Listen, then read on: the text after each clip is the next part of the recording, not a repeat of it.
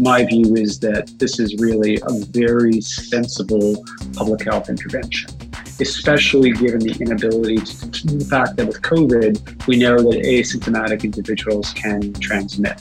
And that fact makes it much harder to say, oh, well, here's this least restrictive alternative you should have done, looking at who's sick or who's coughing or the like. A lot of those laws, a lot of those agencies arise from this claim that what they're doing is is dealing with problems that, that, that cross state lines that are big enough that really impact uh, more than kind of one community with one within one state. And so that's that's kind of the theory that has allowed you know us to uh, create these agencies, to fund them, to be prepared for the kinds of crises that that are uh, you know really the kinds of modern problems that the framers uh, couldn't have really imagined back in the late 18th century. Welcome to the award winning podcast, Lawyer to Lawyer, with J. Craig Williams, bringing you the latest legal news and observations with the leading experts in the legal profession. You're listening to Legal Talk Network. Welcome to Lawyer to Lawyer on the Legal Talk Network. I'm Craig Williams coming to you from Southern California. I write a legal blog called May It Please the Court, have two books out titled The Sled and How to Get Sued. Well, before we introduce today's topic, we'd like to take this time to thank our sponsor, Blue Jay Legal. Blue Jay Legal's AI powered foresight platforms accurately predict court outcomes and accelerate case research by using factors instead of keywords. You can learn more at bluejaylegal.com. That's blue, the letter J, legal.com. bluejaylegal.com. As our nation battles the COVID 19 pandemic, our president's response and leadership is being tested. Ventilators are in short supply. Hospitals across the states are in desperate need of personal protective equipment, including masks, supplies, tests, beds. Governors across the state and across the country have been hitting the airwaves pleading for assistance from the federal government. So, what are the respective roles of the federal government and the state governments in a time of crisis? Well, today on Lawyer to Lawyer, we're going to discuss federalism and the coronavirus pandemic. We'll explore the concepts of federalism and states' rights, the tug of war between the governors and the president over COVID 19, leadership during the crisis, and the constitutional underpinnings of who's in charge of what. And to do that, we've got two great guests for you today. Our first guest is Robert Tsai. He's the professor of law at American University College of Law, where he teaches constitutional law. Professor Tsai's third book, Practical Equality Forging Justice in a Divided Nation, was published by W. W. Norton in 2019. Robert's also working on a major book project that details how the president sees a leadership role over the development of constitutional rights and liberties. Welcome to the show, Robert. Thanks for having me. And next up, we have Professor of Law Glenn Cohen. He's a faculty director at Petrie Flom Center for Health Law and Biotechnology and Bioethics at Harvard Law School. Professor Cohen is one of the world's leading experts on the intersection of bioethics and the law, as well as health law. He also teaches civil procedure. Glenn is the author, co author, editor, or co editor of more than 15 books, including Readings in Comparative Health Law and Bioethics from Carolina Academic Press in 2020, as well as Disability Health Law and Bioethics from Cambridge University Press, also in 2020. Welcome to the show, Glenn. Thank you for having me.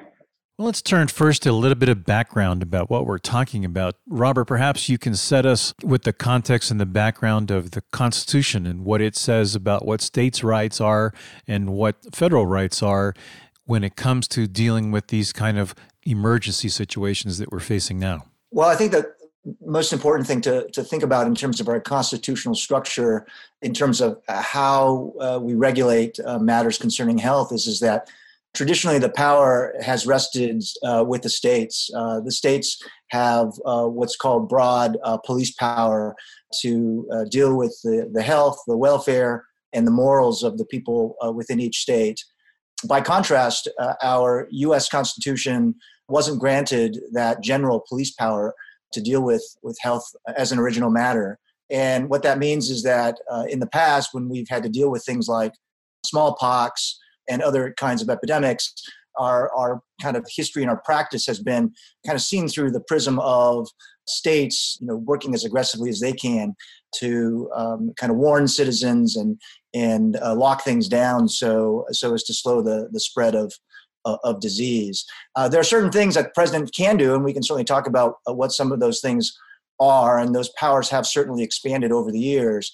But that that basic uh, difference between a lot of power in the hands of the states over health and um, sort of select powers that a president might be able to wield, I think remains. And what do you think, Glenn, the Constitution says about the federal role in this pandemic? So here, I think it's important also to distinguish between the branches of government in that there is a significant power of the president, for example, foreign affairs type powers to set policy regarding who may enter the country, to set uh, 14 day quarantines people who've flown in from certain places. And that's not really in dispute. We do have some federal statutes that speak on the matter where Congress has kind of acted, again, mostly focused on interstate uh, powers and interstate commerce. I think what's interesting uh, about this setting is in some ways it's a little bit of the reverse, just some irony here, in that uh, during NFIB versus Sebelius and the cases about the Affordable Care Act, part of the rhetoric was, oh, no, no, no, the federal government should not be the one uh, doing this. It should be uh, the states. That was kind of one of the conservative positions. And here, one of the offshots of that kind of analysis is that maybe the federal government has less power than you might want it to, even congressionally, once that view of the Commerce Clause has been accepted. Is the Constitution addressed at all in the? Does it address emergencies at all in terms of coordinating these kind of responses on a federal level? Well, the, the Constitution doesn't specifically talk about uh, health at all. This is one of the one of the gaps. Uh, as far as Congress's powers, certainly uh, most of the power uh, that Congress has used in the past, for example, Glenn mentioned uh, that there is this law that, that, that allows the government to sort of intervene and uh, say quarantine, prevent the, the transmission of, of disease between kind of state to state. That federal law uh, rests on Congress's sort of commerce power kind of extrapolate to deal with the problem of, of disease. That's a law that has been sort of rarely invoked. When we look to the president's powers, there again, we, we don't have anything explicit uh, talking about, about health, but there is this general understanding that the president is the branch of government in our in our federal government that, that is sort of empowered to act quickly, decisively, uh, to deal with perhaps situations like this.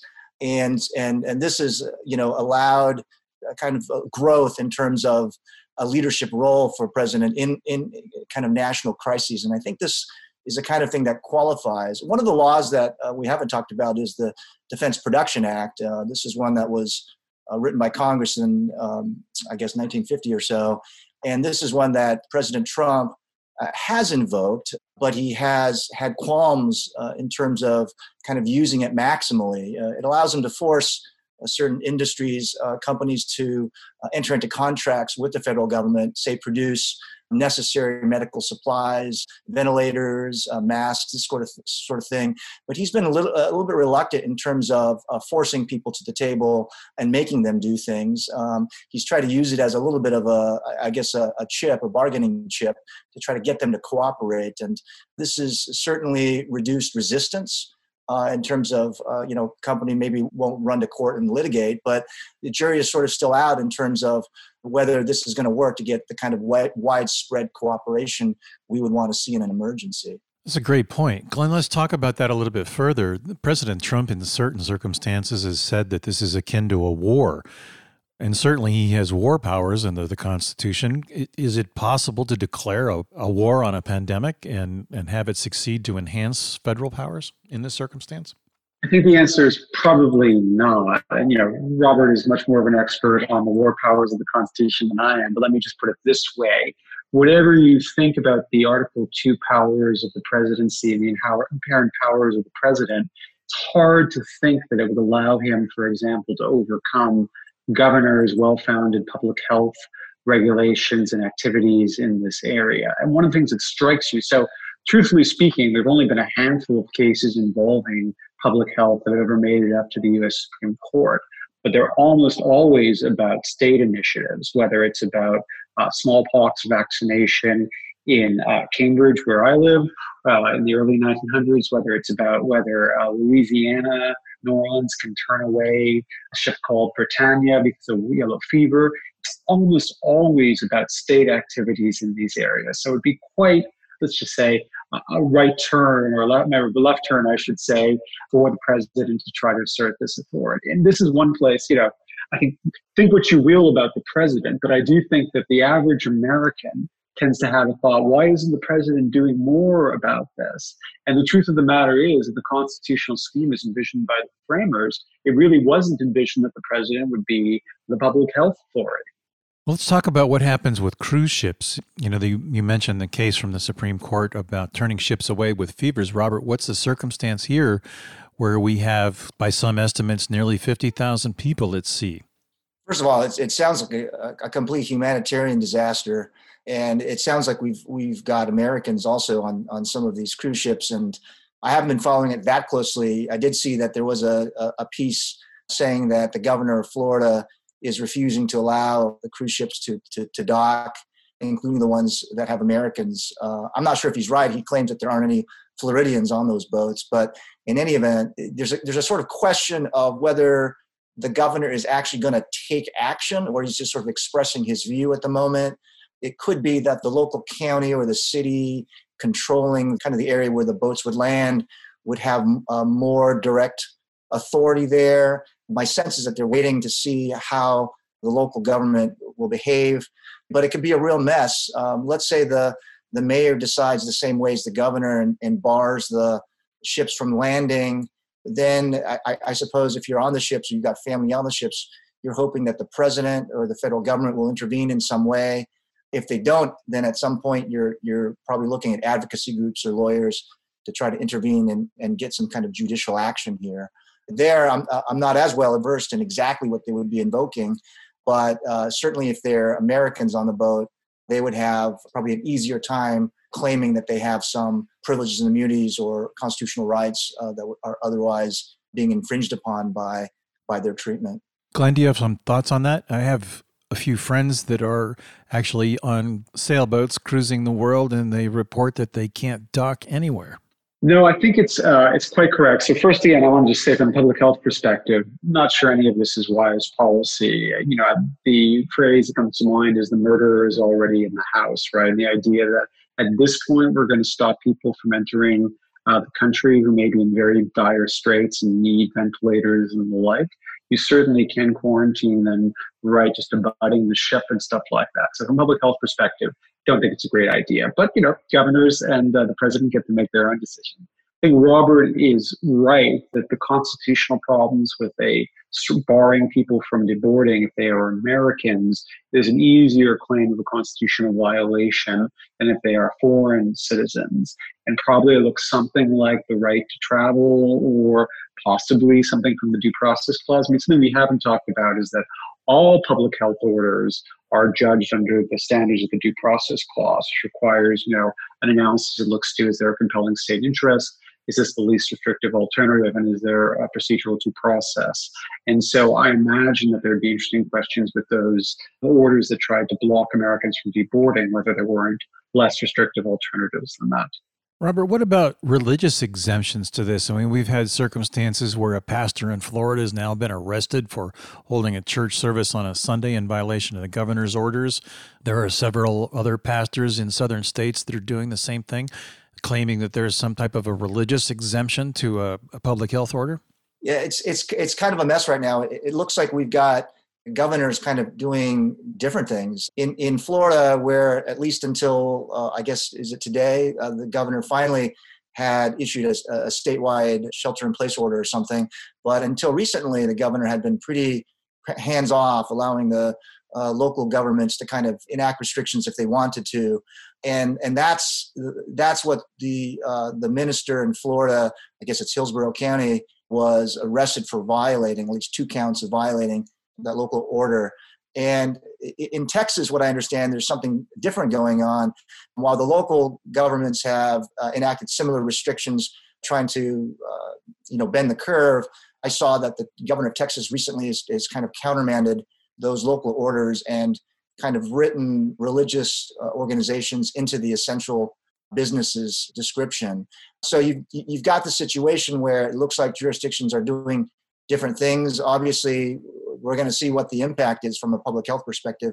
Constitutionally, I think the way you look at these questions is that if someone raises a, a religious uh, liberty objection to a law, uh, we've got a bunch of cases that typically say that if a judge is to review it, one thing they look for is whether the law is uh, kind of generally drawn to apply to most everybody. And then the second question is is there a kind of a compelling justification, a strong one? And here it seems like there's a pretty uh, pretty strong one uh, that a they're even-handed uh, generally, and second that they're trying to uh, kind of very in a very reasonable way trying to limit the spread of uh, of this uh, communicable disease, which seems to spread much more easily than than initially thought. And so people gather in these big groups, whether they're a religious group or they're uh, in a business or something else. It's going to have the same sort of uh, public health problems. So I think that the that the local governments, even the state ones that are restricting the religious groups in the same way as other groups, are going to have a pretty good argument that you know that they're able to do this consistent with the with the First Amendment. But on the other hand, we do have some of these other cases that is that have said, you know, occasionally the religious claim is so strong, the, inter, the interference with religious practice is so uh, so strong that we we sort of carve out their practice and you know, I think I think uh, this is a sort of thing where the the regulation should be able to survive. These defiant ministers or, or others should be forced to uh, at least temporarily stop doing what they're doing in the name of uh, reducing disease. But but we'll sort of see. I mean, I think some of this stuff will get litigated, from what I imagine. Right. Well, Glenn, I'd like to ask you that same question, but before we move on to our next segment, we're going to take a quick break to hear a message from our sponsor. We'll be right back. Predict legal outcomes with Blue Jay Legal's Foresight platforms. Using AI to analyze thousands of cases and administrative rulings, Blue Jay Legal can predict with 90% accuracy on average how a judge would likely rule in your case. Plus, you can research by factors and outcomes to find the relevant cases in seconds. Stay ahead of the curve and learn more at bluejaylegal.com. That's blue, the letter J, legal.com. bluejaylegal.com. And welcome back to Lawyer to Lawyer. I'm Craig Williams, and with us today is Robert Tsai, constitutional law professor at American University College of Law, and Professor Glenn Cohen, faculty director at the Petrie Flom Center for Health Law Policy, Biotechnology, and Bioethics at Harvard Law School. And right before the break, we were talking about the potential for religious exemptions from public health orders. Glenn, do you have some thoughts on that? Yeah, well, I think the, I think Robert is exactly right. I'd be very skeptical of a court that join them from uh, shutting down large gatherings from churches and the like. And, you know, oddly, this is going to sound a little bit perhaps for some people from the sacred to the profane, but there's some echoes of uh, during the HIV AIDS crisis where, for example, San Francisco shut down a bunch of bathhouses and other municipalities did as well on similar grounds. And right, if you believe there's a right towards sexual relations in the Constitution, might think similar kind of infringement there. Uh, but you know, my hope is that religious institutions don't push this because my view is that this is really a very sensible public health intervention especially given the inability to, to, the fact that with COVID, we know that asymptomatic individuals can transmit. And that fact makes it much harder to say, oh, well, here's this least restrictive alternative you should have done, looking at who's sick or who's coughing or the like, since we really don't know. And until widespread testing becomes available, and even then, this seems like an appropriate thing, both a compelling state interest and a less restrictive alternative. I can't think of one. Robert, given that the public health rights seem to be largely reserved to the states, how is it that we happen to have a National Institutes of Health and a Center for Diseases Control and, and some other federal type of health organizations? Well, a lot of that has to do with the with our expanded understandings of the need for a, a federal government to, to, to do more than uh, what the original Constitution had laid out.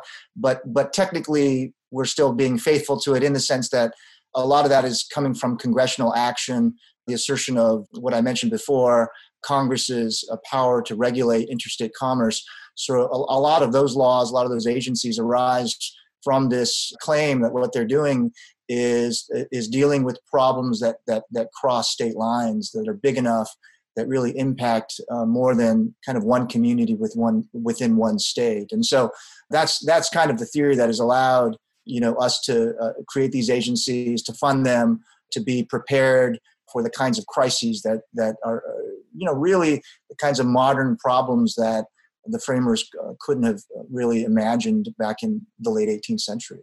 Glenn, let's build on that a little bit and kind of speculate about what potentially is going to come out of this situation. from a legislative standpoint, I mean, it seems obvious that a coordinated federal response would have cleaned up a lot of the messes that we've been talking about. But we all know that you know, the grab of federal power goes against the basic elements of the Constitution that reserves rights even to the people. What are your thoughts? Yeah, well, realize that a lot of the healthcare regulation by the United States by the federal government is done through the spending clause. So, in particular, you look at something like EMTALA, which is a statute that requires every hospital to treat and stabilize people in emergency conditions who show up. The way that is achieved is as a condition of any hospital that receives Medicare or Medicaid funding. So, one strategy to do this would be to build, if we wanted to have more federal control over this sort of stuff, would be to build it into the spending clause. But again, here there's a bit of a rub in that the justices basically in NFIB versus Sebelius, a number of them were worried about this coercion doctrine and the idea when the federal government tried to expand Medicaid, the justices, including you know Justice Kagan, my own boss, said, well, actually, you know what, that might violate and coerce the states in a way that's inappropriate and against the framers' intent. So I could imagine that some of what you might think might be wise policy, even if you thought you could achieve it via the spending clause, might also be constrained in this way. Well, Robert, let's take a walk up the Bill of Rights and talk about the Second Amendment and perhaps the Fourth and the Fifth. I mean, we have seen gun stores staying open. We've seen courts closing. I've gotten a, an email from my local courts here in Orange County, California, that says we're going to put off the 10 day requirement for going to trial. How does that work? Well, uh, certainly the states uh, who are mostly kind of taking the lead here and, and regulating in, in, in lots of uh, aggressive ways in a number of these places. If it doesn't affect a right that is specifically mentioned in the Bill of Rights or a right that's not mentioned but we consider to be what's called a, a fundamental right but an unenumerated one, you know, as long as it doesn't do that, then they're going to have a, a, wide berth to be able to, to to make those restrictions. But you mentioned the Second Amendment. Of course, now we're living in a in a post Heller world.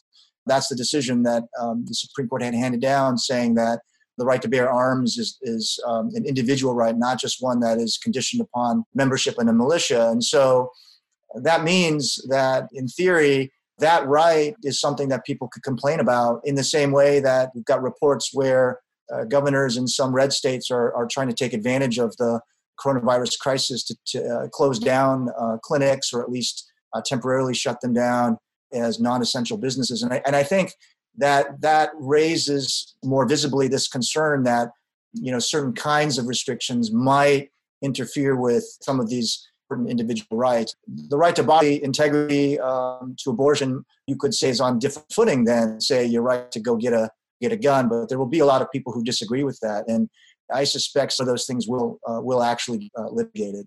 Well, gentlemen, it looks like we've reached the end of our program, so we'd like to take this time to invite our guests to share their final thoughts and their contact information. So, Glenn, I'd like to turn to you first and kind of have you address the question that's been more rolling in my mind we're in a moment of history, I think, and, and probably comparable to the challenges that faced George Washington, that faced Lincoln, and faced FDR. I mean, we have certainly have some economic disasters to look forward to. We have people out of work. Let's talk about where we are in this moment of history, and as you wrap up.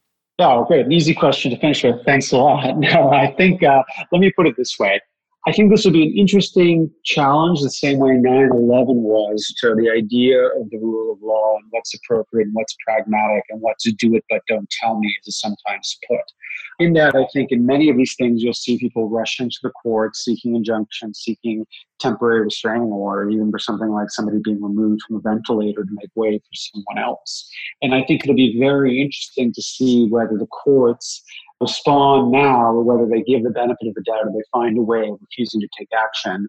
And then after the crisis has passed, kind of pass on this uh, via civil liability and the like. I think it's quite a difficult position. We're going to be putting judges in the next few months, in that we're going to be asking them to make hugely monumental decisions based on information and training that they don't really have in terms of epidemiology.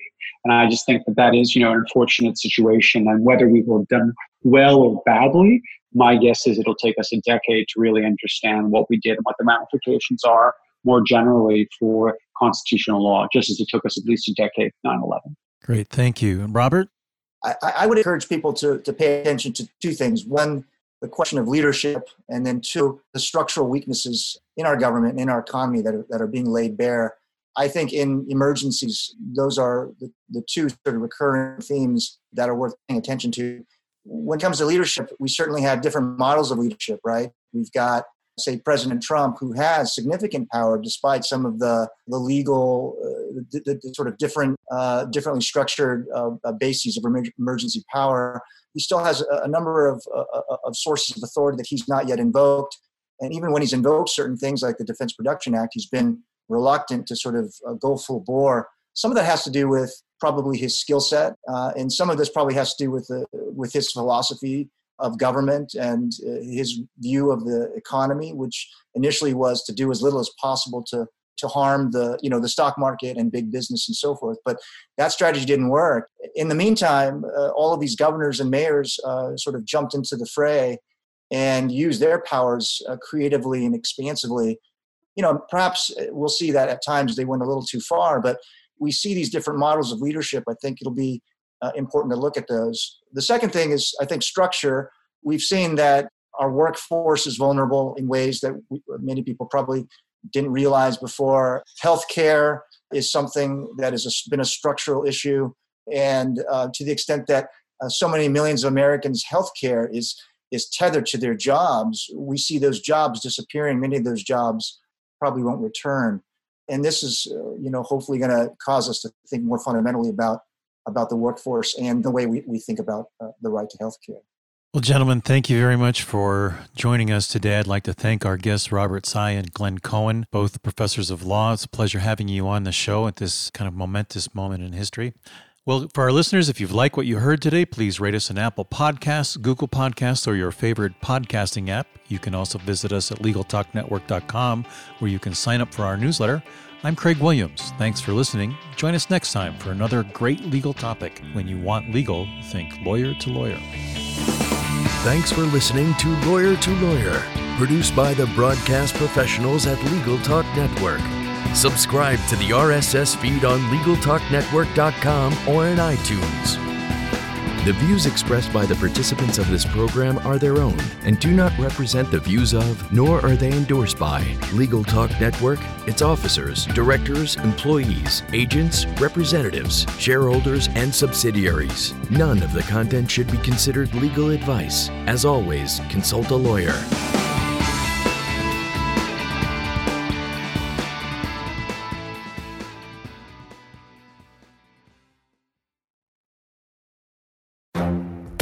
The Lunch Hour Legal Marketing Podcast, your resource for the tips and tactical advice you need to grow your business. Plus, keep up with the news and commentary you crave to stay one step ahead. It's hosted by me, Gyi Tsakalakis. And me, Conrad Saam. Every other week, we break down the issues holding back your marketing strategy and talk about the changes you need to be prepared for. Check out the Lunch Hour Legal Marketing Podcast wherever you get your podcasts or on YouTube.